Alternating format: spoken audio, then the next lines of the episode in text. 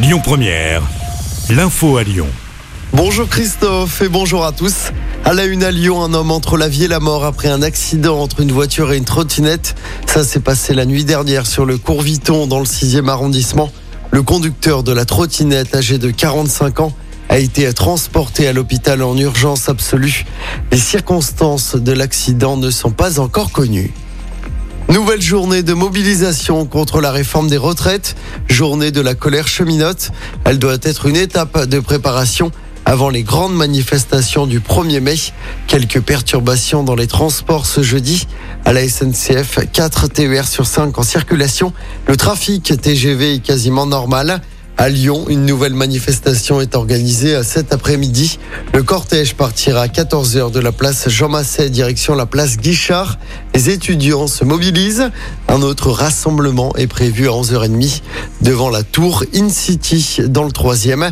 Avant ça, plusieurs actions à signaler ce matin, notamment au port Édouard Herriot dans le quartier de Gerland. Les manifestants ont bloqué la circulation dans les deux sens.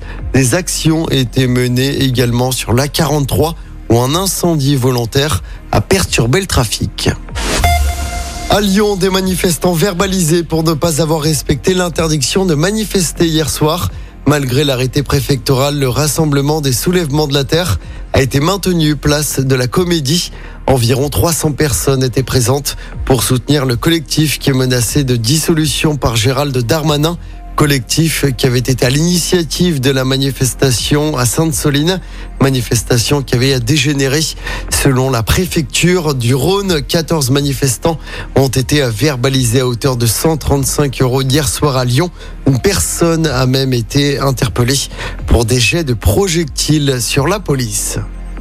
Les petits excès de vitesse de moins de 5 km heure ne seront plus sanctionnés par un retrait d'un point sur le permis de conduire.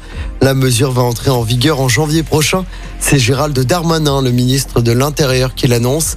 C'est une mesure de bon sens pour nos concitoyens. Voilà ce qu'il a dit sur Twitter. Les petits excès de vitesse resteront sanctionnés d'une amende. Et puis il y aura du monde sur les routes de la région samedi. C'est un nouveau week-end de chassés croisés avec notamment la fin des vacances scolaires dans notre zone. C'est orange samedi dans le sens des retours. Ce sera vert pour le reste du week-end. En football, on connaît les affiches des demi-finales de la Ligue des Champions. Ce sera Real Madrid, Manchester City et Inter Milan, Milan AC. Les matchs allés se joueront les 9 et 10 mai prochains.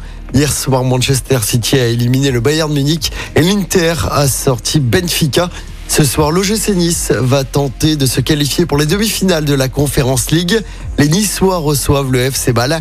En match aller, il y avait eu deux partout entre les deux équipes. Coup d'envoi du match ce soir à 21h. Écoutez votre radio Lyon Première en direct sur l'application Lyon Première, lyonpremière.fr et bien sûr à Lyon sur 90.2 FM et en DAB+. Lyon Première